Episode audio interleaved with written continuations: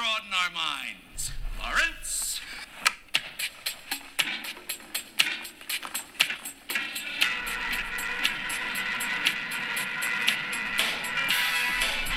From the Ancient One studio, this is the Cubic Shenanigans Warhammer Podcast. Welcome to the Cube.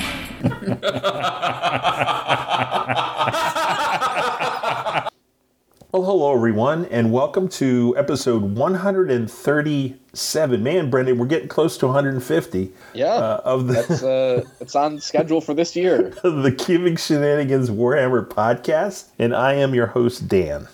I'm Brendan. Brendan, we got some just fun list tech today, yeah? Yeah, nothing, nothing too too new going on. So we decided Dan and I were each going to pick a battle tome, and we were going to write three lists each. Hmm?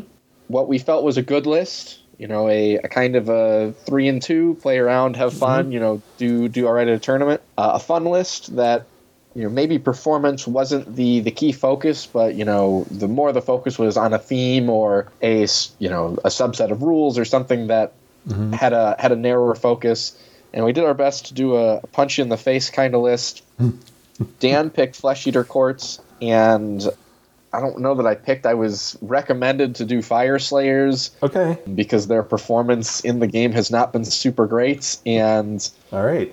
I'll tell you, I I really struggled writing something I felt good about. When I saw your list, I was like, Fire Slayers? What? Yeah, What- That's cool. It's great. they've got some limiting problems in, in this this handbook, this edition right now. Which so you can talk about, yeah. yeah, the battle scroll hasn't dropped yet, so maybe hopefully they they get a little bit of help. But right now, Okay.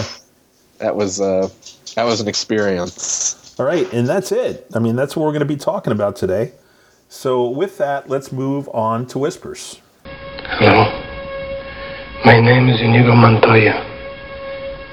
You killed my father. Prepare to die. Hobby table time, and what do you have going on? Yeah, I painted a unit of um brute ragers in the hopes, or maybe the fear, that the Ironjawz were going to see a point drop, and so I, I kind of pre-painted a unit that maybe I'll need for Adepticon teams. So that got that done. Did a little bit of painting for Old World Beastmen, Yes. and I have then just been kind of like putzing around building random models or putting partial amounts of paint onto some things. Like I painted the skin on a Mega Gargant, and I Oh, was like, "Cool, that's enough." And I, I put the model down. yeah. sure. So Sure. you know, I I've started painting some models from the the big fle- the big flesh eater court box release, and Mm-hmm. painted a couple of colors and said, "That's enough," and put them down. Okay. So It's nice I'm- to have options, you know? Yeah, I'm I'm a little unfocused now. I think is the is the best way to put it. So, Alright. but that's that's what I've been working on, and um, Okay. yeah. What about you, Dan? What have you got? Not too on? much. I actually started putting paint to plastic on the Harbinger from the first Dawnbringers book, and just and I got the.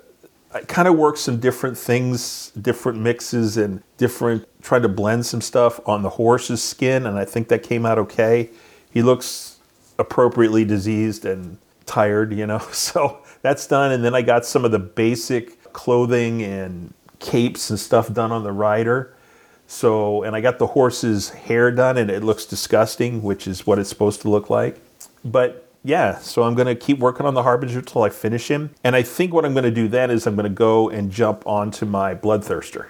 You know, it's it's Whippy Boy, Bloodthirster. So I'm going to work on him next, and then just kind of I think move back and forth between like main character stuff, uh, between the the Nurgle contingent and the Blades of Khorne stuff and keep going and, and seeing how I do progress wise. But no hurry, obviously, having my Sylvaneth ready. So that was really it, is working on that because, you know, people hear it and they're like, what are you talking about? The last couple weeks, this week, next week, week, last week, we're just busy. And, you know, like you're retired. Well, yeah, maybe, but it doesn't feel like it sometimes, which is fine. I mean, it's great to choose what you do, but yeah, the schedule fills up. And before I know it, it's like, eh, I'm going to go to bed instead of painting tonight.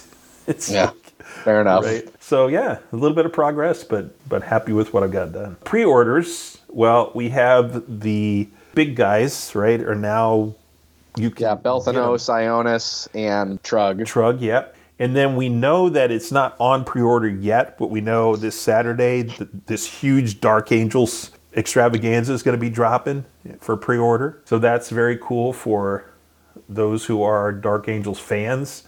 It looks like they're going to have all kinds of stuff. They're going to have the Raven Ravenwing and and other things, cool characters, all that kind of stuff. So wonderful for them. And then in terms of drops, it's kind of weird when you go to the site. We were just talking about this, but if you go to the right country, there's a Seraphon and OBR Battle Forces boxes available. And if you go to America, the boxes aren't available. So kind of weird. But they are there somewhere. So depending on what country you check, England or USA or whatever, you might see those. And then there are six 40K combat patrols, four of which are sold out. But I think they're about to release another set, it sounds like, of combat patrols for 40K. So they're going to expand that choice for players who want to focus on that small scale kind of game. And so that's it, really. The other thing that we know is there's previews tomorrow, right? There's a big preview.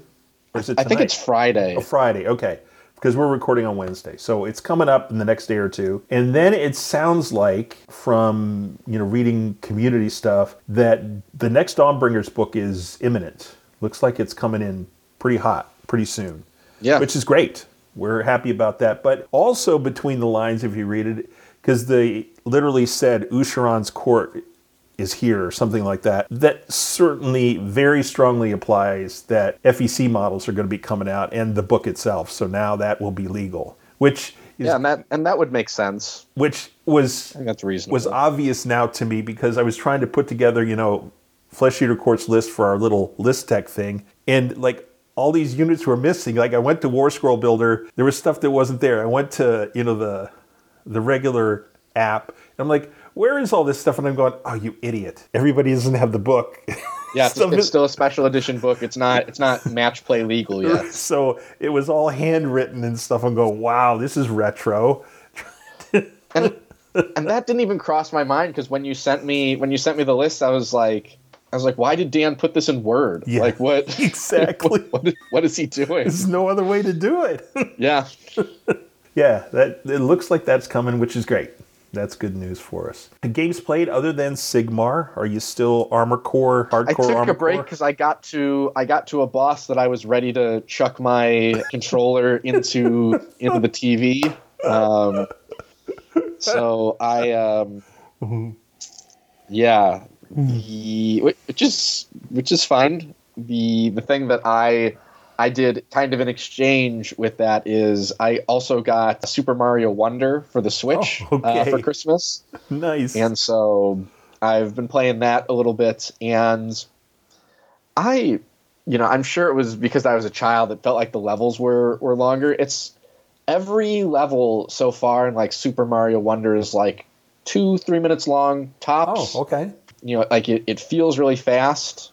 It it feels super whimsical. Okay. Which you know a little bit different, but like now you can turn into like a, a special air elephant because I anybody who's played the Mario games, right? You can you you get bigger. You can Yeah. get like a little fire suit, and depending on like what version, you can get like the little like Tanuki suit, or you know like the like the little leaf, and you can kind of like fly or whatever. But now you can also turn into an elephant, elephant, and you've got this uh, badge great. system Oh, that like all right. like lets you like slow drift or like lets you run really fast, lets you jump off of walls, or every Okay. time you start a level, you start with a, a power up mushroom. Like there's a lot of stuff that Cool. you know just feels different, which is mm. kind of cool. So yeah, Excellent. Mm, been, been doing that. And as far as tabletop games that are not Age of Sigmar, got a game of the Old World in with Vince Yeah. and then also got a doubles game of game in of Old World at Vince's with uh, some of his Oh. his gaming buddies who you know he played Warhammer Fantasy with, you know, Sure. growing up, and you know is trying to convince them that um, this is something that something that maybe they want to do. So Okay. There you go. but, uh, yeah. So we've been we've been playing some Old World and been been enjoying that. Good. That's great. I'm glad to hear that. It's always neat to see stuff like that come back and people to actually enjoy it. It's fine. It's good. Um, the only thing I really started kind of focusing on, you know, I've been watching The Pacific on TV, the series, and there's a company called Worthington Games, and they make a lot of their games are wooden blocks that they have for units. And it's basically like a cube that cut in half and then you put a sticker on it. And it's used for fog of war because if you stand this thing up, you can only see one side of it. So the other player can't see what you have. They know you have something there, but they don't know what it is, right? Mm-hmm. And e- they make a lot of solitaire games too. So they actually have a solitaire game of the Tarawa invasion that the Second Marine Division did. And I got a copy of that, and I'm kind of looking forward to playing it because I've played some Worthington games before, and they've all been really fun. And they do have games that are like two people, but uh, they they're well known for their solitaire stuff. They have a, another game that I want to get about the Siege of Malta, which is kind of cool. And there's single one of the of Waterloo. They actually have a solitaire Waterloo, which is neat. But anyway, so I'm going to give that a try. I sent you copies of the box, and it's it's pretty fascinating the way the rules work. And it's mostly dice, so you go, ah, well, it's just like chance, right? It's just random. But they also have a card system that plays into it. So you can minimize the effects of dice rolls and stuff, and you can make it more of a decision making thing rather than just you know relying on the dice. And some of the things that they have even with the dice rolls, like if you roll a six, it'll kill a unit. But if you also roll a two, because you usually roll like four or five dice at a time, if you roll a two, every two cancels a six out. And you've got cards you can play to re-roll or reset a dice. So if you got a six and a one, you could play like armor support and you could reset that one to a two and cancel the six. So there's a lot of things you can do. Um, Okay. And it's all historically based too, which is really cool. Like the Japanese commander died early in the battle. He actually he and his staff came out of a you know hardened bunker, and when they were doing shore bombardment, they just totally got wiped out early in the battle. And so it made a huge difference. Uh, they have, you know, banzai charges and they have just all kinds of other stuff. So very interesting. And I'm looking forward to playing that in the next couple weeks and seeing how that, that works out. But most of their games have been really good that I have played. Sigmar games, anything for you? You've been doing Old World, but No, no, no Sigmar games for me. I've got a I've got a one dayer coming up on the 27th, so I'll Okay. I'll have a I'll have some games to report on probably next show. excellent. So events, Brewhammer, is you still on the wait list or are you on? Yep, still on the wait list. Haven't heard anything, so I'm Okay. You know, uh, we'll we'll see. Okay. And then you've got your Nashville teams, right? Yep. That's coming up. You've got the Michigan event. Yep. Bruce Brew Sky. That's it, uh, yep. Different different beer based gaming events. Okay. and then, are there any uh, updates on Adepticon? Anything you want to? Anything significant changed, or No, at, at this time, you know, the what we talked about last show is still Okay. still all the same. So all right? So we've got five people. It doesn't sound like a lot, but I think we had eight players last year for Youngbloods for uh, Sigmar Yeah. Youngbloods. That sounds about right. We're up to five now because three are showing up, but I know that two others have emailed me and say they wanted to sign up and just to make sure that they know how to do it and stuff. So I, I'm assuming they're going to go, and it's still pretty early. I mean, gosh, it's only January, so hoping that we'll have a lot of returns and some new folks. So that that'll be great. Yeah, that's it, buddy. Man, Whispers wasn't too long this time. No, not too long. And uh, then we're gonna dig into some lists. So let's move on to the Emperor Lies. Man, what are we, a team? No, no, no. We're a chemical mixture that makes chaos. We're we're a time bomb. listeners, what we're going to do is have some fun with some list tech. And as Brendan described, kind of a fun list and then a decent list like three and two, and then our version. Now, again, I want to say, put this in some context. You know, Brendan is who he is. He's he's an excellent, excellent Sigmar player. Dan, on the other hand, when he puts together a list, is like a two and three, three and two wannabe. Okay, so my perception of what's good or what's whatever might be a little bit different, but I, I am tr- I'm getting better at least, and we'll we'll see what you think as we go through these. So, any thoughts of yours, Brendan, as we we open up? This was this was a fun.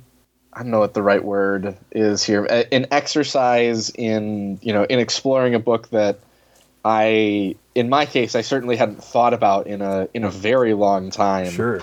So, yeah, it's maybe reminded me why I don't see very many things. And, and when you said you were going to do flesh eater courts, I was I was very excited to see that. If hmm. if for no reason other than I I quite like you know the variety that the new flesh eater courts book provides. Yes. And so certainly what what your take on good and fun and powerful were I I was really looking forward to. Oh, good. Okay. Coolio. Well, then let's let's dive in, my friend. Let's start out with your quote fun fire slayers list. What do you have for us? Yeah, so for my my fun list, anyone who remembers us covering Dawnbringer's book 3 will mm-hmm. remember that there was a subfaction in there that I was not particularly keen on. They they did fix a couple of the keywords and, and made it a little bit better.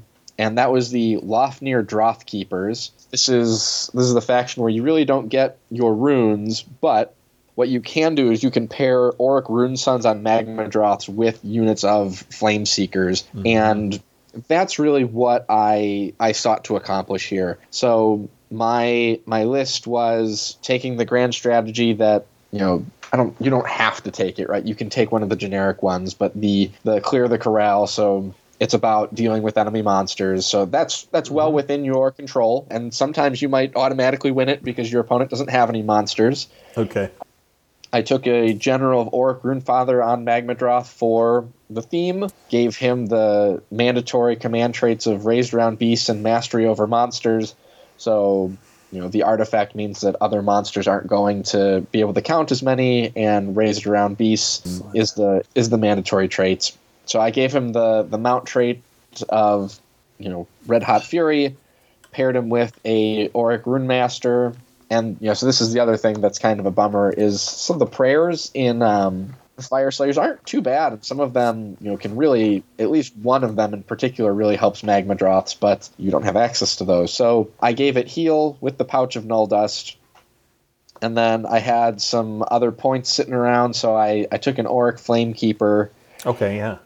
I then took was this one, two, three units of Vulkyn Flame Seekers and three hmm. Auric Suns on Magmadroth. Cool. So you've got four Magmadroths in the list. So you can It's so neat. you can do something like this in just regular Lofnir, but this is hmm. this is going to feel a little bit different because you get different mount traits. You get some monstrous actions. I put into the wizards the wizard finders of Antor two of oh, the two of the units of flame seekers the auric rune master and then everything else went into a battle regiment. Right the the goal of this list is using the magma droths to help overcome the slowness of your just your regular fire slayers and you're going to find kind of a common theme in in all the lists i talk about is how slow this army is right? Movement 4 there's not a lot of ways to increase your movements you know they they did pick up a, a run and charge shenanigan in dawnbringers one mm-hmm. which we will definitely talk about at some point here but right the the theme here is playing within in all of that, using the magma droths to bring the flame seekers up up the battlefield because the flame mm-hmm. seekers aren't aren't bad, right? It's a it's a really anti-monstery tech list. You're gonna do some okay damage out of the flame seekers, but really it's your magma dross that are that are gonna bring bring the pain. You know, obviously you have enough magma droths. Each of them takes a amount trait.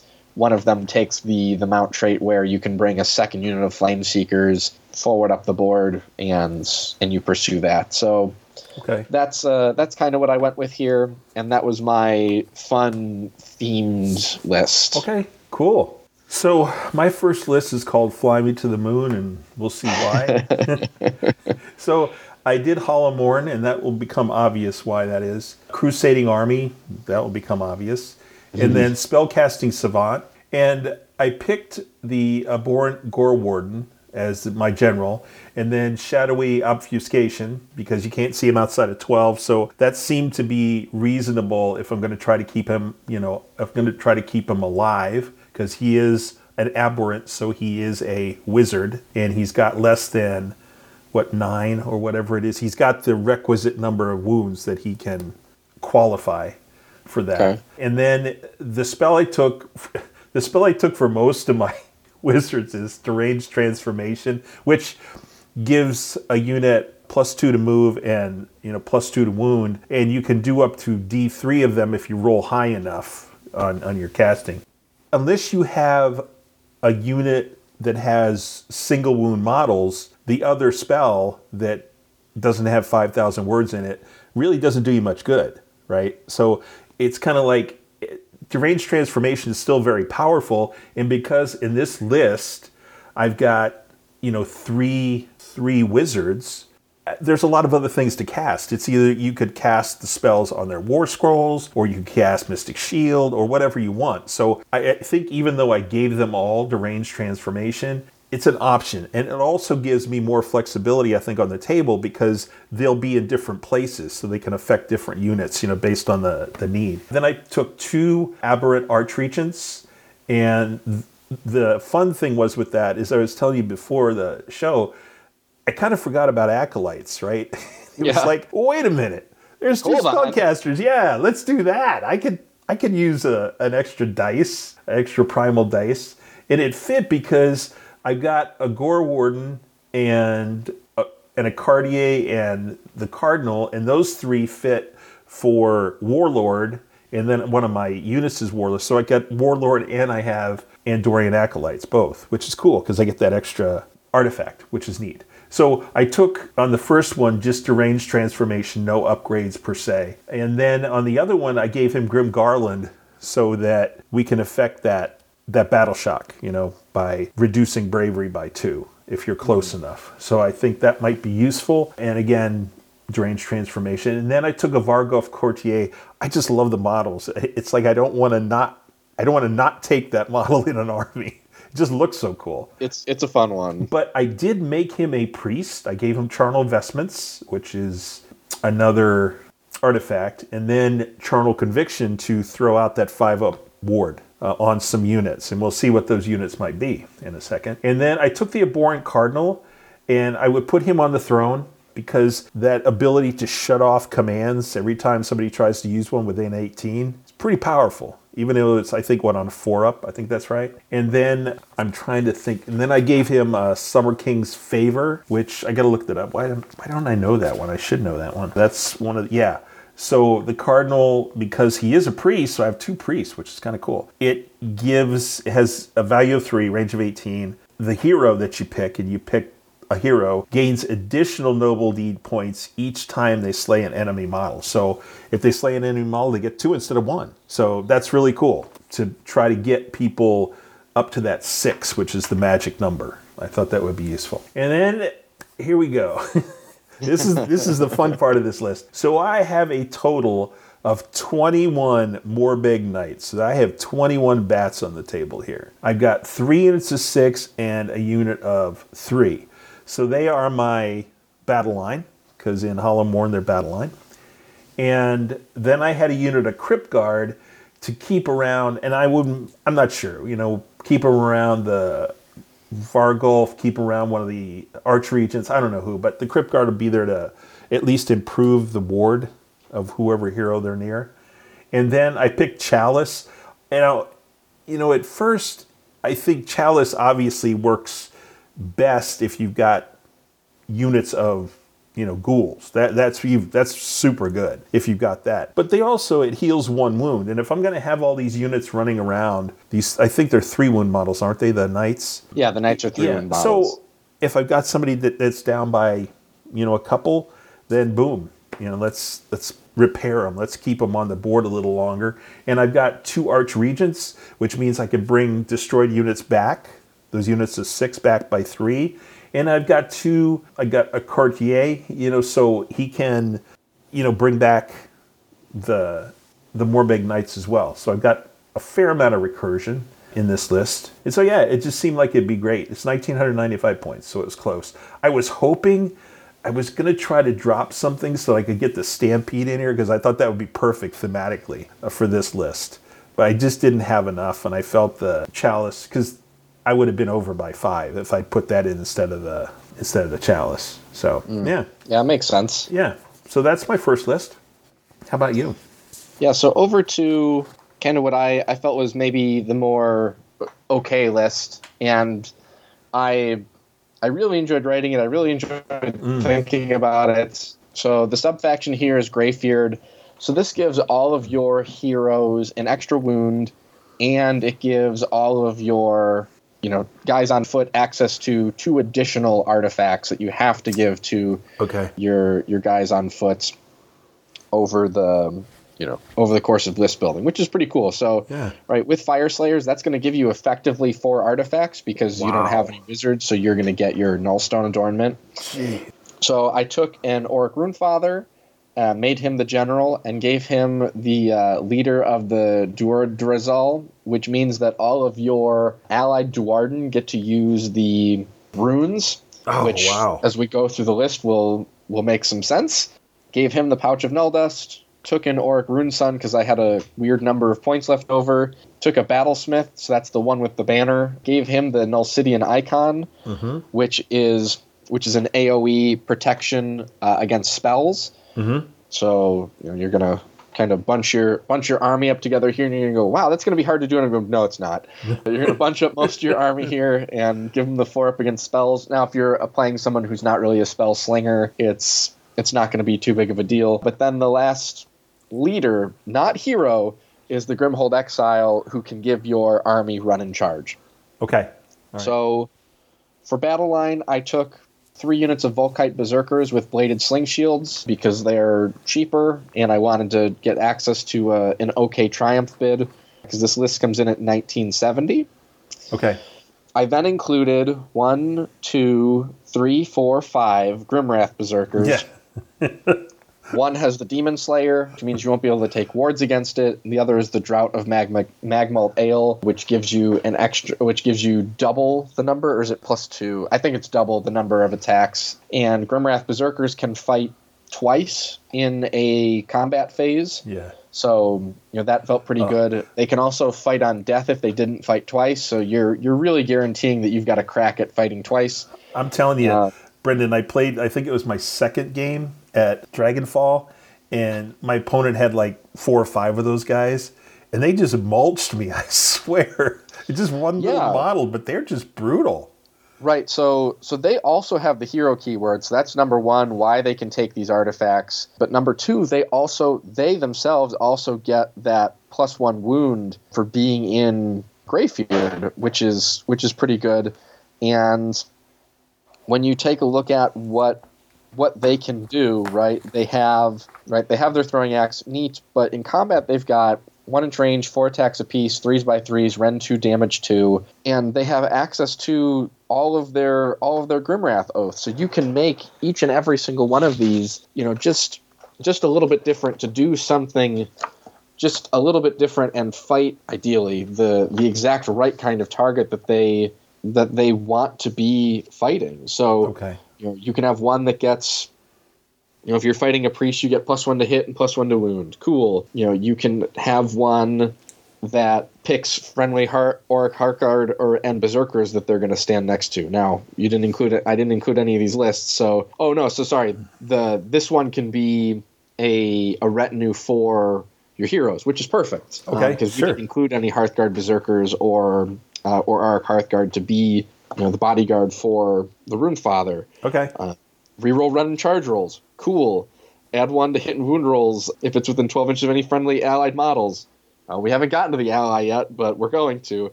Six up ward if it's within three inches of enemy units. It has a five up ward instead. Perfect. Oh, Jeez. Unmodified hit rolls of six good. cause a mortal wound in addition to all the damage, right? So you have you have the ability to make each of these individual ones like really neat and really techy.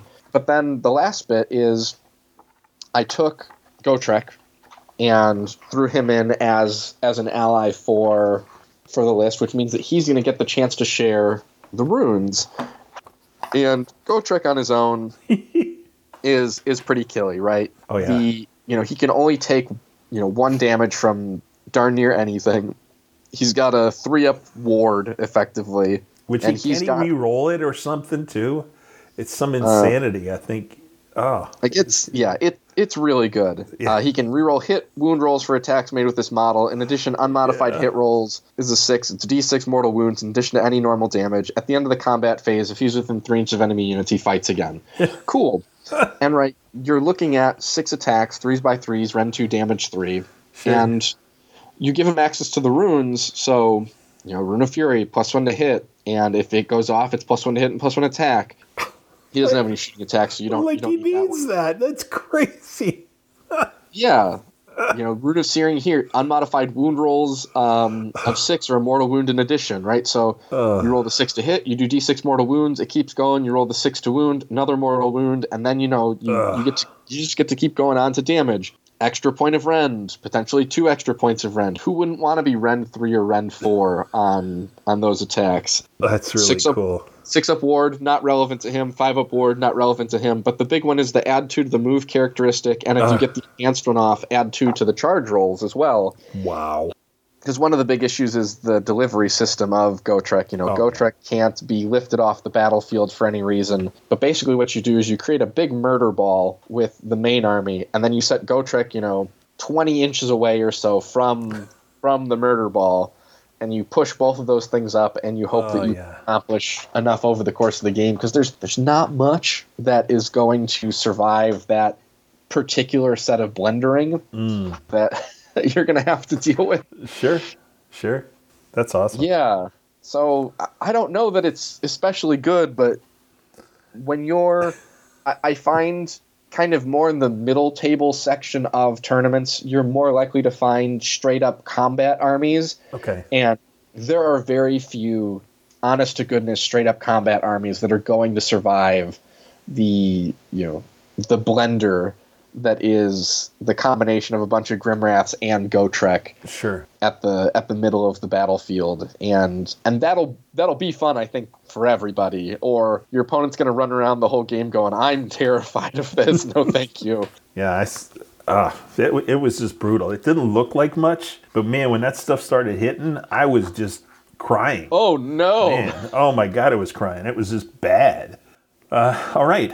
So we're going to take a break because that's half our list already. We're going to take a gonna quick be a break. short show people Yep, that's okay. And we will be right back with the next three. Here's to five miserable months on the wagon and all the irreparable harm that it's caused me.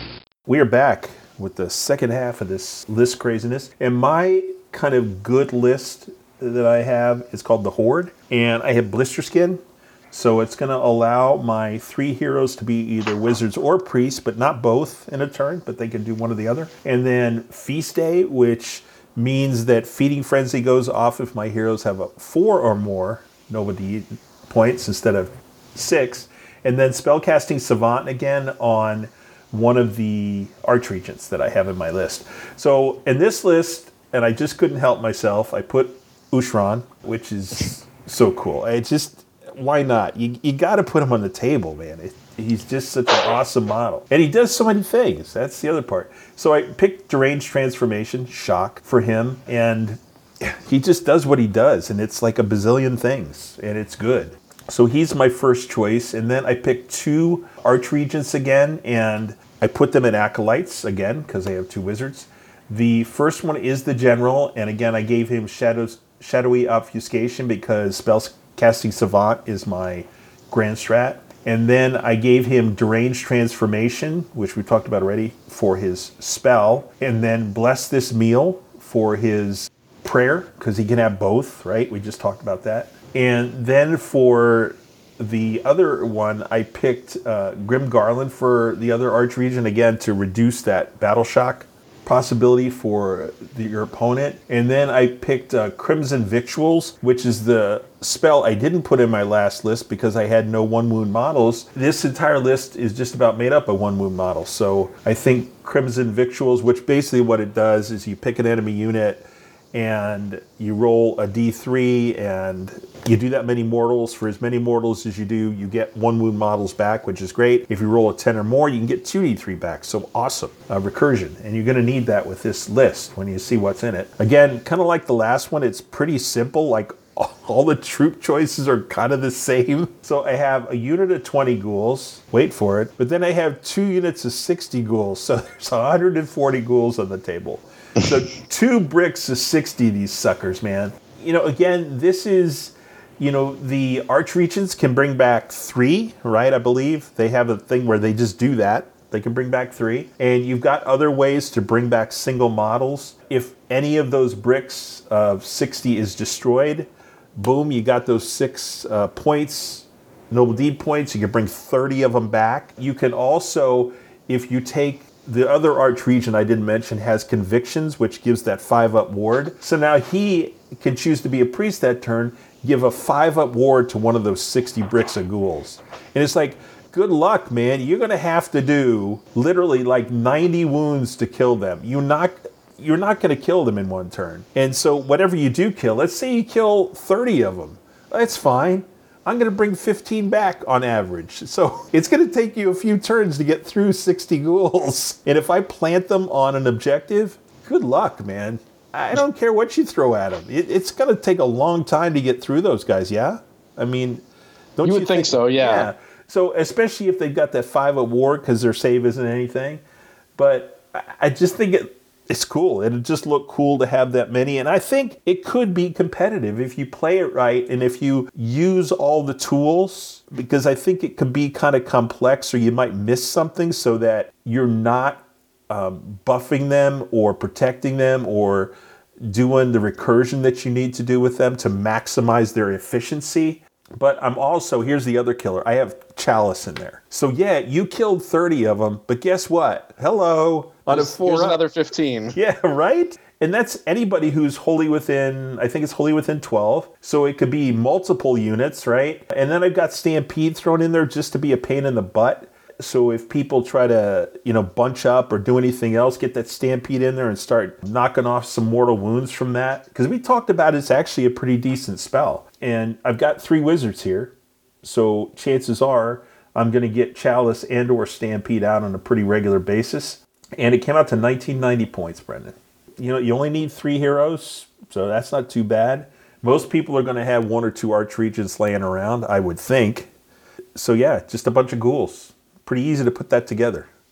All you need is the endless spell uh, FEC box, and you're you're in business here with this list. So Yeah, so the the one recommendation I'd make to you on the change is Okay. the is the delusion that you start with. You picked Feast Day. yes, That is not the one I would I would start with. That's something that you can toggle into okay. over the course of the game using Ushoran's ability to, to change your delusion. Yeah, I, I, would think about that. I would probably start with the plus one run, plus one charge uh, Mm. delusion, and toggle between Feast Day and the plus one save while contesting. Oh yeah, yeah, yeah. Okay, got it. Yeah. You know, because there's there's going to be a good chunk of your game where Ushoran's going to be at six and handing out his aura table wide anyways. Mm-hmm. So you know, so Feast Day isn't going to to do much for you because you you have this big centerpiece that is emitting that aura of plus one attack. Um, because getting Ushran up to six points is super duper super easy. Now the plus one in charge, plus one to run in charge is Crusading Army, right? Yep. Okay. Yeah, I just I totally forgot about that rule with his. You can add another delusion. That that makes a huge difference. Okay.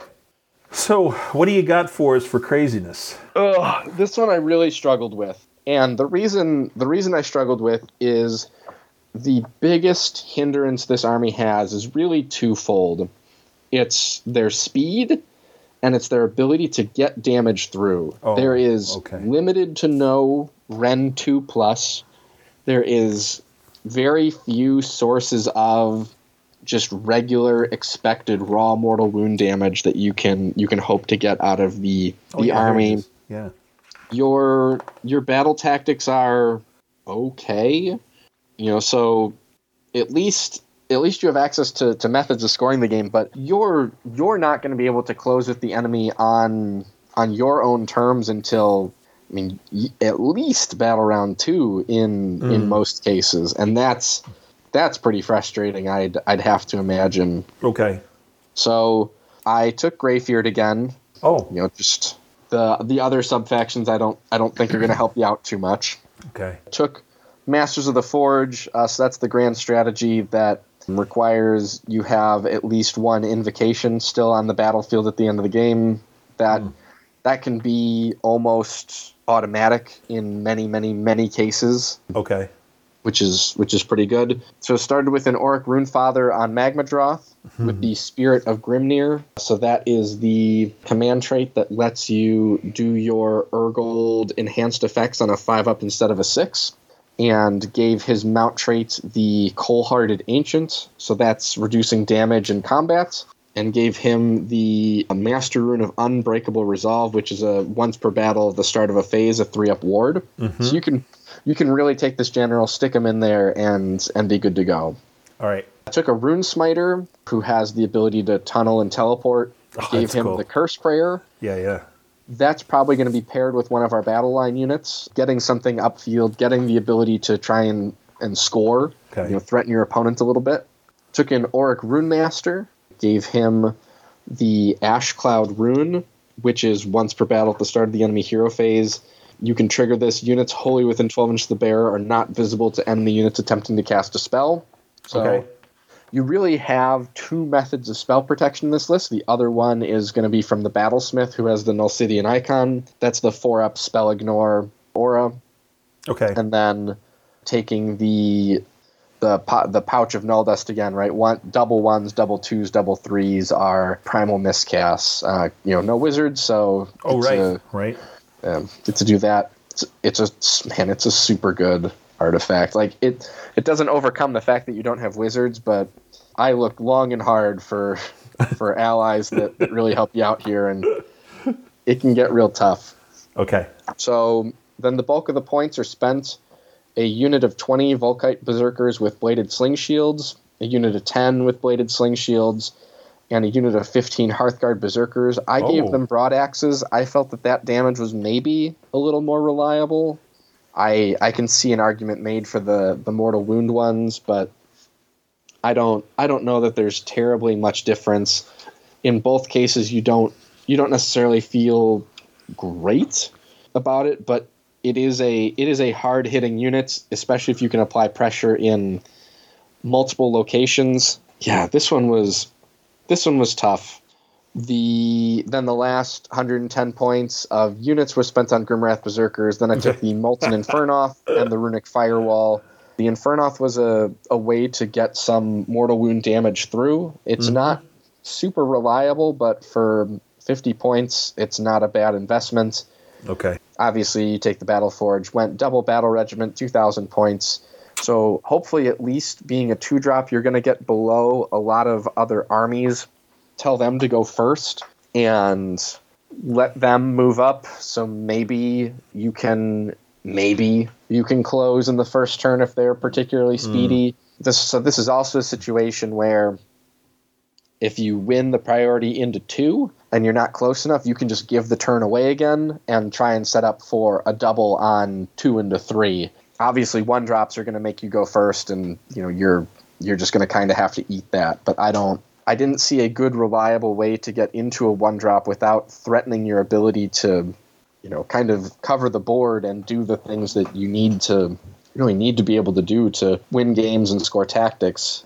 I think this is maybe the best case scenario for trying to get five tactics. I'm sure there's I'm sure there's other ways to to build it out, but man, the there was some there was there were some tough ones. Okay. When when your armies move four, there's not access to a lot of things that you can do, Yeah. you know, quickly Right. but tunneling a rune smiter with a unit you can put them kind of towards a corner and give you a easier access to a surround and destroy earlier on in the game Okay. which is which is good because that's certainly one that's more more difficult to get a hold of. You know it also sets you up earlier in the game to be able to do intimidate the invaders. Boom that's that's two down that you don't have to worry about and you can start playing through what the other three are going to be over the course of the game. You've got a grand strategy that's pretty reliable so then it then it comes down to scoring objectives.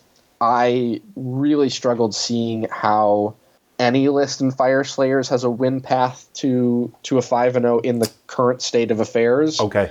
It's a multitude of things, right? It's it's the points. There's a lack of there's lack of speed mechanics, right? Movement is everything in this mm-hmm. game, Sure. and armies that are you know considered to be slow, right? You know, Bone Reapers are movement four, movement five.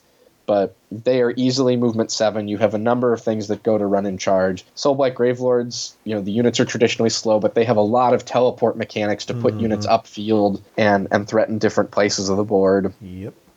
And uh, just when I think about other slow armies, they just have access to more things to, to help them overcome it. And if they don't, like Nurgle, they have a higher level of durability, and these guys just don't. Do you think? So you're saying that that one thing you can do with the, you know, magma droth teleport thing probably isn't enough to overcome that that lack of mobility uh, in a, in a bigger picture, or is it a trade off that you just it's not worth it? I mean, you want some kind of mobility. Like if there was a like a unit that was like Gore-grunta sized that had dwarves riding, you know, mini, you know, medium droths. Um, Okay. I, or you know, like your Morbheg Knights, you know, kind of size. Yeah, yeah, you, yeah. you put them at like four, five wounds, and they were even just say movement eight. And that would Sure. that would solve so many problems in this list. I Hmm. I think if you dip into the ally pool and you grab something, you know, out of like the Stormcast book, like Gryph Chargers that has Oh, yeah. some speed, Yeah, yeah. I, I think that would be a good addition, but I didn't feel good putting something like that into a list unless I had, you know, kind of seen it for myself. Okay. I didn't want to make a recommendation that was just completely insane. You know, so I it's it's so tough. You you want something that's a little bit faster. Like I mean, I even looked at the um, the Bundo Whale Biter Mega Gargant ally as like a okay, well does does this do anything for you? And I was like, I don't really know. For the points, yeah, Yeah. yeah. That was like you know, the it's that was so tough. I really struggled with that and really the the only way that I saw fixing that was either the inclusion of Grimhold Exiles or battlesmiths who can not battlesmiths, uh, rune rune smiters who can who can tunnel, bring a unit with them, put them somewhere on the board. But if you go one to one rune smiter to unit, you quickly run out of leader slots to, Sure. to put things into and yeah. that creates a creates a bit of a different issue. So I I think this is competitive. Part of me likes the the other list a little bit more, but that's maybe maybe more understanding the kind of matchups that you're going to run into in in that space. It's more favorable, I would maybe say. So tell me tell me about your face beater list, Dan. Okay, my hammered time list here is Hollowmourne. It's feast day this time, which is the four up to get uh, feeding frenzy, which gives you that extra attack, right?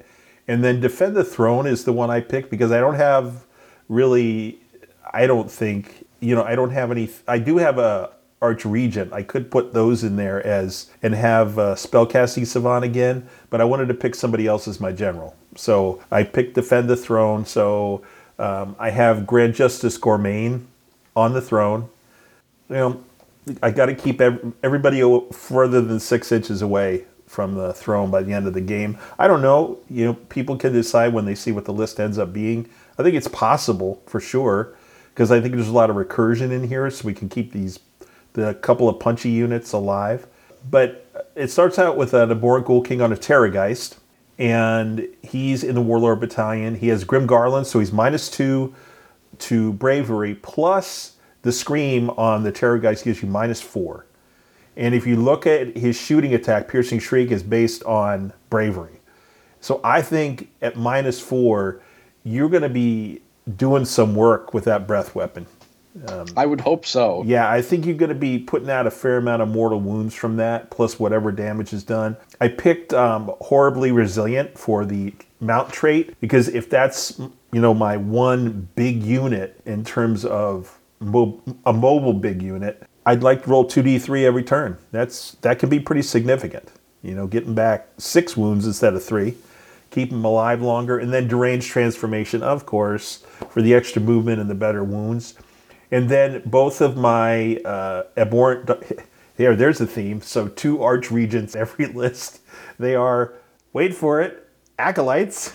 so make it easier to cast the spells. They both have deranged transformation. And then my general is the Varghulf Courtier. And I picked Cruel Taskmaster because of the units I took, so that we can bring back units with just one noble point instead of two because it's all crypt horrors and they normally cost two points, but so bringing them back on one point is really, really helpful in terms of recursion. And then I picked Flayed Pennant because you can reroll charge rolls. So yeah, you want those guys in and smashing stuff. And so I thought that would be really useful. And that's Warlord. And then uh, I talked about Grand Justice, Grand Justice Gormayne. And the nice thing about the throne in him is he can be anywhere on the board. So if you really want to put the throne out of the way and just have him sitting there, you know, maybe somebody can get to it, but you could put him like in a corner somewhere and he could still just do his thing and it would just be so cool, right? And then I have a tax unit of three horrors because I needed three units of horrors for my battle line. But then I have two units of nine. I know you love nine units or nine model units of crypt horrors. They can just beat stuff up. And between feast day, you know where I'm going to get that. I can get that plus plus one attack and a Hollowmourne, which gives you a plus. You know they're going to be at the three damage. That oh, they're going to do some some beat stick stuff there. And again, I think that Ghoul King on the Terrorgeist can do some work and Yep. move around and make people think twice before they get, you know, stuck in with them. And yeah, so uh, overall, I think, it, and oh, and here's the other thing I, I brought, which was uh, Horror Ghast. You know, I hadn't thought about taking it before, but when I thought about let's lean into the Battle Shock Bravery thing, man, what a great endless spell. So now that Ghoul King is knocking people down four, and that Horrorghast is it, Ghoul King is a wizard. He can throw Yep. that thing down. Whoop, sorry. no, no battle shock immunity. It's like, wow, that's pretty good. So I, I don't know why it came to my mind, but it, it actually is Well, I a mean, really good addition to this army. Yeah, it's it's a it's a bubble of twelve inches of, of Yeah. no commands in the battle shock phase. Yep. And then if you fail, which you know the the Terrorgeist is handing out, you know the the point the point from the Grim Garland, Yep. and ideally you've rolled enough for the the scream. Another D three models flee. Oh, you could really be smacking people around with just that one Ghoul King on the Terrorgeist. So, Yeah, it's it's good damage. It's a good source of getting you know under under good circumstances of getting your points up. You know to get feast day, not feast day, um, but getting feeding frenzy going off of it. yeah. You know, looking looking at this, I would probably say Dan, looking at one of the arch regents, maybe taking the one from the season, right? The the Hoarfrost, getting Oh, yeah. getting an extra, getting some extra rend on the horrors, or oh, tipping Oh, yeah. there to hit rolls down to anything that isn't four ups is pretty valuable. Okay, that's an Uh, excellent idea. Yeah. I, I think there's too much redundancy in the deranged transformation. Like having it on two sources, you know, one of the arch regents and one on, you know, and, what- and the and the Ghoul King on Terrorgeist is fine. Because the Ghoul King on Terrorgeist, you're probably going to be using the five up ward spell. Any or no, it's not the. He has the sixes, the reroll, the reroll bites. That's Yes, the that's, that's the it. spell nowadays Yeah. You you might be using that. You might be using deranged transformation. That one's going to be kind of up to you. But taking one of the arch regents and and giving them that. If you had other spellcasters, I'd tell you to look at Blizzard. Uh, at least under our current state of affairs. Um, the other thing that you may run into is not having enough courtiers. And the thing that I personally don't like in the list is you don't have really any screens Yes. That might not be a problem for you, but it it would make me very nervous. Sure. I got it. Yeah, so that's that's excellent because the other list I could also take one of those transformations and change it into a Hoarfrost. That's that's great. The one thing about this list that I was really proud of myself was really, really leaning into the battle shock piece and getting all those parts and pieces, figuring out the Horrorghast, getting all that stuff together, and just turning that guy into a run baby run kind of thing against your opponent. You know, if I don't kill him, I'm going to make him go away.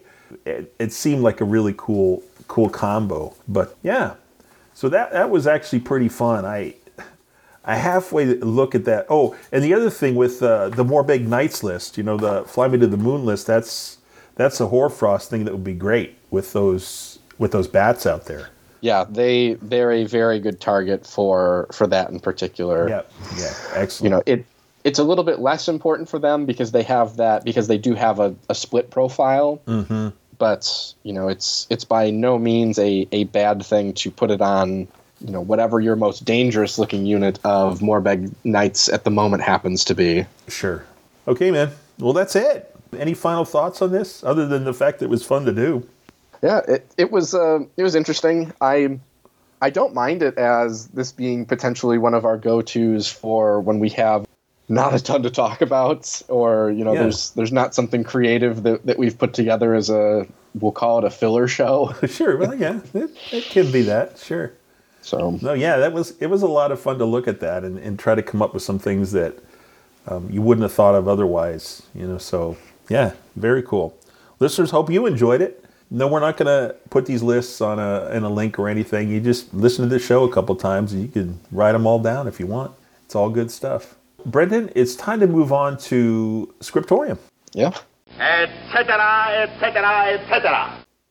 Brendan Man, it is time for some scriptorium stuff. The only real new release is uh, End and the Death Part 3, and there was a special edition released for it, which, you know, the whole, the ominous ghost of the uh, scalpers has struck again, but, you know, and, and that's, that is what it is. I, I just don't think GW is going to do anything to change it. I mean, they sold the books, you know. So the good news with this, though, to stay positive, is that the hardcover book is available for pre-order for those who want hardcover. So it's like, yes, I already ordered mine from my other bookseller, but that's the good news. So if you wanted to read and you're not desperate for the special edition, it's there. I checked it yesterday at least, and it was still available for pre-order. So that's cool. And then this new old world book about the Lance that Graham McNeill wrote, that's got a special edition. I think that was sold out too, but it's also available for pre-order if you want to get that, which is very cool. Which, yeah, if you're into old world like somebody I know and others, um, it might be of interest. And I just wanted to mention real quick a little tiny thing I know, but I mentioned it to you before uh, the show started. I saw this really, really cool AI, like fan created two and a half minutes video on YouTube of it's called Sister of Battle Warhammer 40K. And it was just so like it encapsulated you saw this young woman, like she must have been like 12 or 13 or something, start out as an initiate you know and you saw in that just couple of minutes her transition from being just this innocent young woman thrown into wherever she was to become a sister to coming out the other end where they were giving her her Godwyn pattern bolter and she had this sword and there were other sisters and the monsters in it and the whole grimdark appearance and the soundtrack. It was just cool. So i would encourage people to take a look at it. I think it, it was pretty cool pretty awesome um, for just a short little thing like that. But I wanted to mention that before we moved on. So, Brendan, what do you got going on, man? not too much. I haven't really started anything new or anything noteworthy. I've been just kind of watching. I'll call them random documentaries on Netflix, and maybe I've hit the point of just a lot of garbage. Um, because I, I think there are some good ones that I want to watch, but they're all like they're all in a foreign language and they're all subtitled. They're not you know they're not dubbed, and so I can't paint and watch that, and so that's been that's been a little bit frustrating. Okay. The the one thing I have been watching, it's certainly not new by any stretch of the imagination, is uh, Letterkenny on Hulu. Mm-hmm. You know, it's it's a it's a comedy series set in you know the middle of nowhere, Canada. You know, they're roughly 25 minute shows. It's like six episodes a season, and just been you know watching watching some of those and you know hanging out after dinner, uh, you know, kind of thing. So Okay. that's um that's what I've been up to now that football season is slowly coming to a close. All right. Yeah. So I'm continuing to read and making good progress on my second book of uh, Fulma trilogy, and I'm expecting uh, End and the Death Part Two to arrive Monday. Hopefully a little earlier than that, but it's. I looked at the tracking information and it is on the way, so that's exciting. And then book three or part three, whatever, is due to arrive on the 5th of February. So that's just a couple weeks later. I got two weeks to read the one book before. No, I have plenty of time. it's just nice to see that they're both on the way. That's that's really exciting. Continuing to listen to Salvation, Salvation's Reach. I think it's the 11th Gaunt's Ghost story. And what's really interesting about this one, Brendan, is there's a lot more focus on the camp followers really, really interesting change. One of the main characters actually gets married, and you don't really think of Gaunt's Ghost, Imperial Guard people getting married, right? But they actually had this like ceremony, and Gaunt showed up, and these space marines that are with them showed up, and it was just really kind of cool to see, even in this dark time, that the ritual of marriage and that the symbol of marriage was still really strong and people respected it. It was kind of cool you just did not expect this in a Ghost book. Mean, again, there's a lot of stories about the children and other camp followers and how that whole part of really it's society, you know, that these, these people choose to come with their unit when they go out to their horrible things that they have to fight. And just, just such an interesting uh, perspective that we really haven't had before. And speaking of different, so I'm on episode four of the Pacific. I'm about halfway through, and this is this is so different than Band of Brothers. Oh my gosh, the battle scenes, of course, are frenetic, just amazing. They demonstrate what's going on, but it also shows how different the life and the the trials of Marines in the Pacific was from these airborne troops in Europe. I mean, there's the rain, the insects, the disease, the the lack of equipment, the oh, it's just it's horrible. The exhaustion. The enemy is so different.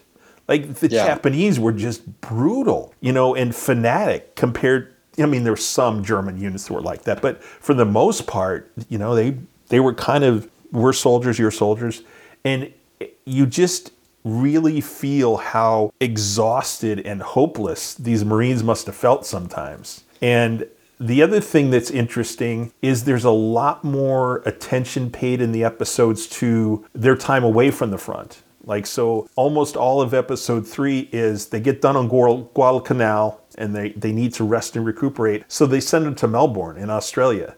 And they end up like bivouacking in this cricket or soccer stadium. I don't know what it was, but there's all these interactions, you know, with the locals and stuff. And you really didn't see much of that in Band of Brothers and relationships, you know, those kind of things. And then in this next episode, like a third of the episode has one of the main characters ended up in the hospital.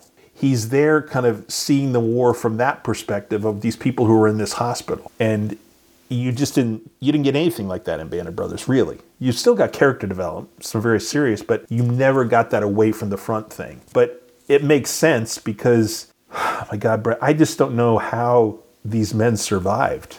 It, it's just so horrific. I mean, they uh, were right. You had you had the issue of fighting, you know, the other people across from you, but you you were really fighting the environment. You know, yeah, it's it's yeah. a place in the world where you know if you spend too long there in in kind of the wrong conditions oh. you, you you rot from the outside. Like that's yes. um yeah. you know certainly certainly one of the perspectives that people have about right the the nature of the japanese in that in that war right that was such a culture shock is is you not all that long ago had fought a major war in europe Mm. And mm. and there are a lot of cultural handshakes between the United States and Europe in terms mm-hmm. of what the expectations are. But you know, obviously it's it's different. You know, now the now how global the world is. Mm-hmm. But at the time, there there weren't a lot of cultural handshakes. You know, between mm-hmm. the United States and you know, we'll just say Japan in particular. Oh yeah. But a lot of you know a lot of non-European countries and you know and that uh, as you said certainly must have been shocking yeah i mean in the japanese soldiers you could just tell they absolutely despise the americans they just hate them for the fact that they're not as fanatical as they are you know they're not they're not willing to just run in, in, in hordes into machine guns. You know, they actually try to survive and some of them surrender, and the Japanese have no understanding of this. Their culture is just so, as you say, it's so different. But yeah, and I'm enjoying the difference, you know, in the two shows. Um, but very, very cool. And then, of course, we continue to watch Reacher. It's almost done now, uh, the season. Yeah. But they're already talking about season three, so it's like, yes. And then uh, Night Agent, we've got a couple more episodes of that. And then just a reminder to everybody Masters of the Air, which is the third in the series, I guess you could say, of Band of Brothers Pacific, and then this is coming out, I believe, January 26th. So just next week, it should be out and starting. And it looks to be really, really good. Looking forward to that. All right, buddy. This is that time. Do some questions.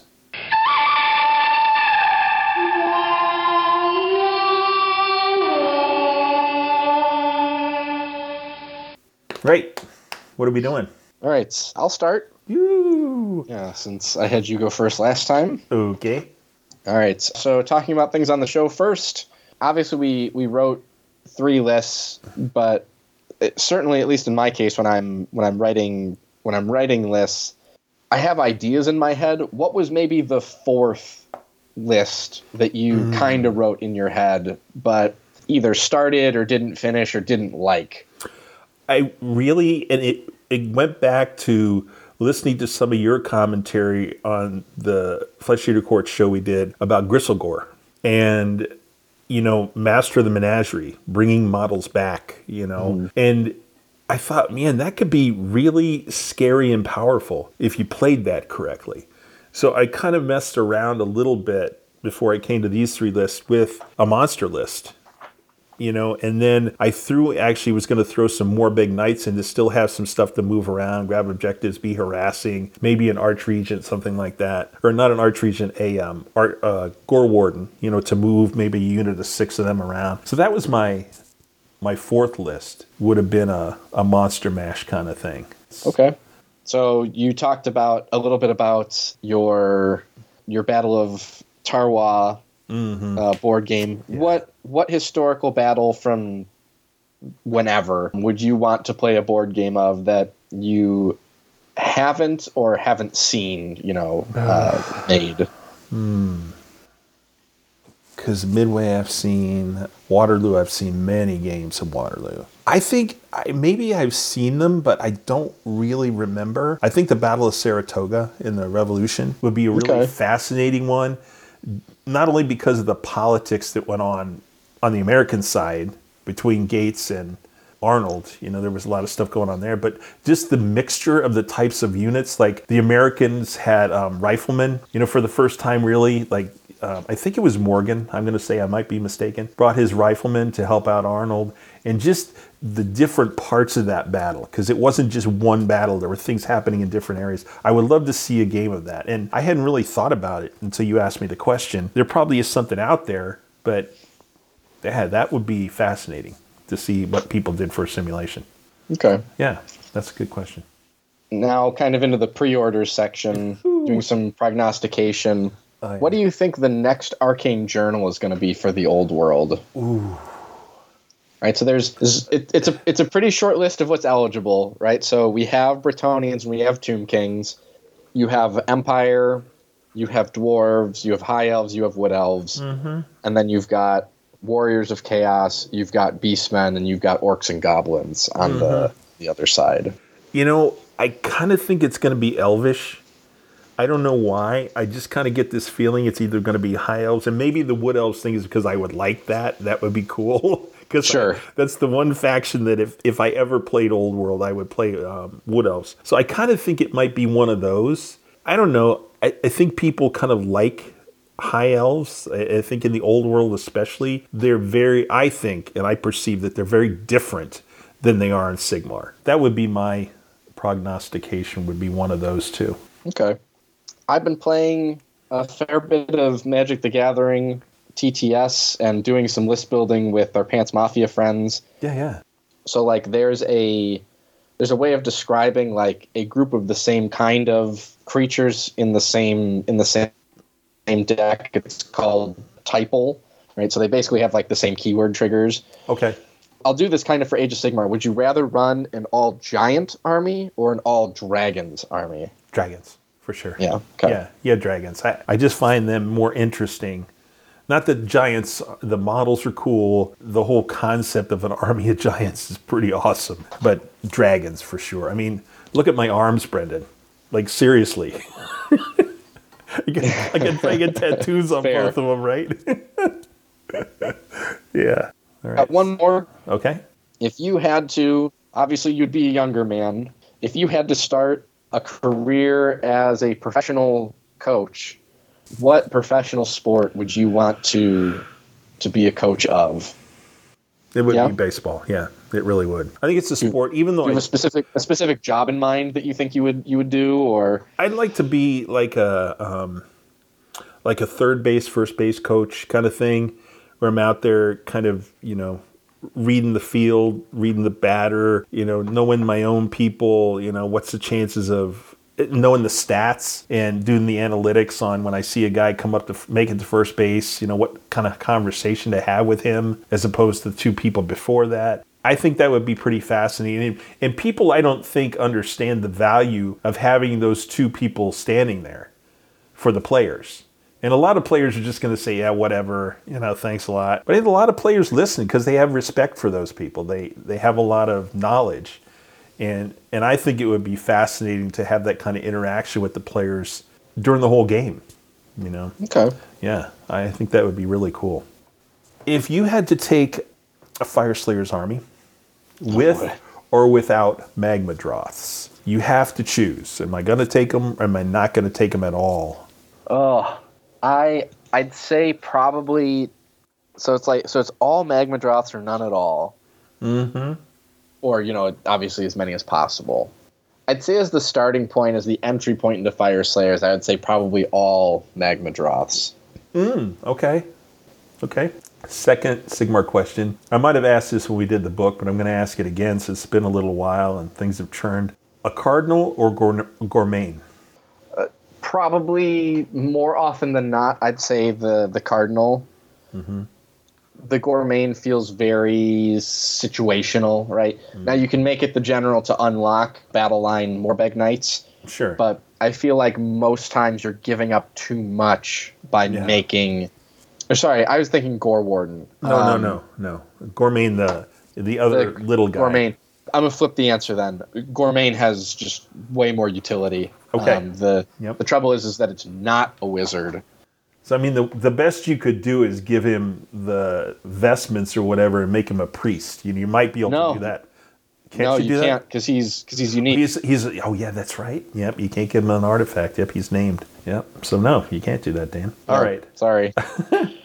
We've had both here. I don't know about you, but it has been freaking Arctic cold, man. It has been like 10 or 15 below every night for the last week. We've got like mounds and giant piles of snow everywhere. But let's assume for a moment you had a choice, Brendan, mm-hmm. to have mountains of piles of snow outside of your house or Arctic temperatures like in the negative 10s, 15s. Which would it be? Lots of snow or no Oh, heat that- in the air?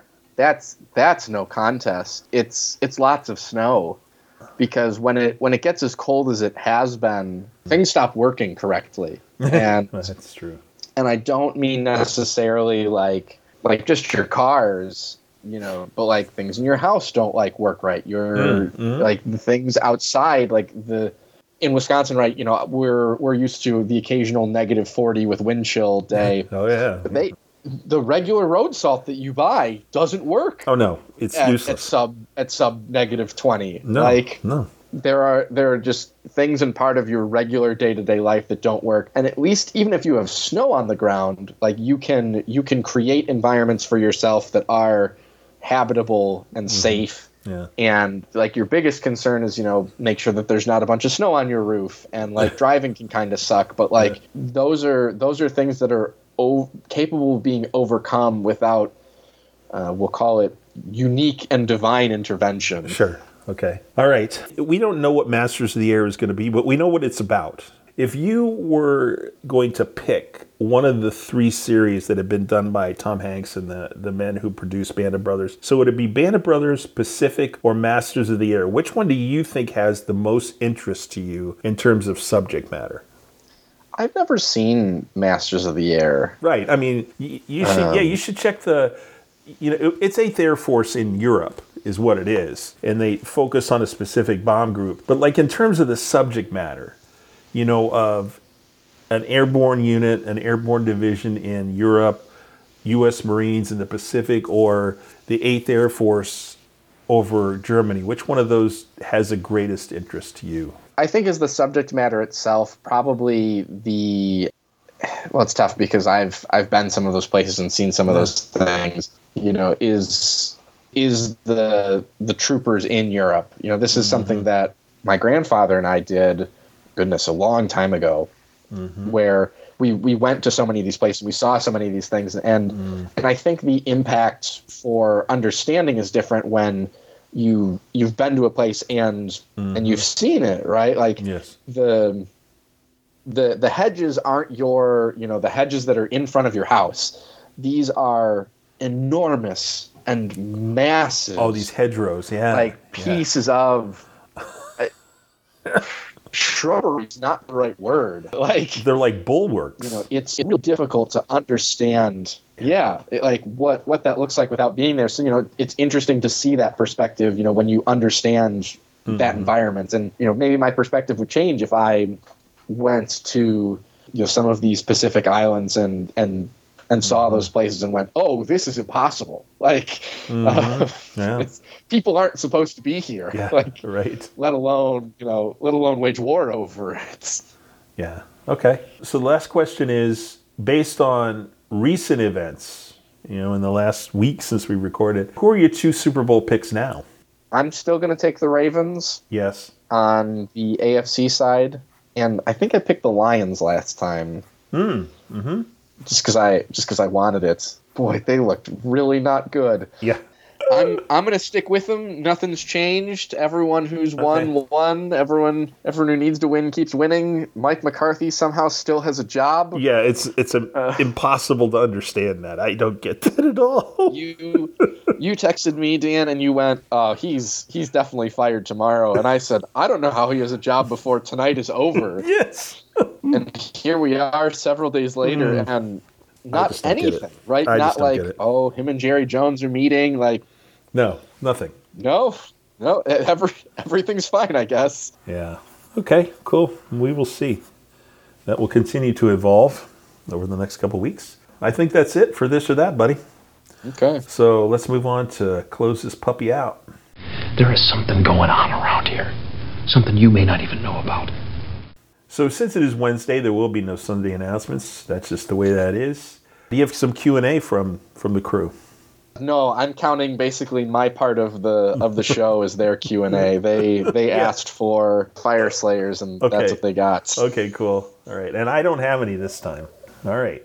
So episode 138, we're as always to be determined, but there is a reasonable chance, and we'll find out this weekend that new Dawnbringers may be out. So that would be very cool if we could talk about that next book. If not, we'll come up with some foolishness that we'll all enjoy, and we'll enjoy making, and hopefully you'll enjoy listening. yeah And uh, yeah, that was a fun exercise. I'm glad we did that. You commented earlier, but that that was just a lot of fun to put together lists and try to figure out what models you need. You know, I've already got this many of these. I don't need any more Arch Regents. I got five. Oh man. So yeah, cool, good stuff. Well, thanks, man, for coming on board on such kind of quick notice. You know, we we just recorded, so getting this one out of the way. Probably be posted early next week, I think, was what it looks like. And listeners, thank you. Hope you enjoyed that little uh, exercise in list building and digging into some books and having fun doing it. And otherwise, everybody stay safe, stay healthy, and don't forget shenanigans because life is better when you are up to something. bye This is the end.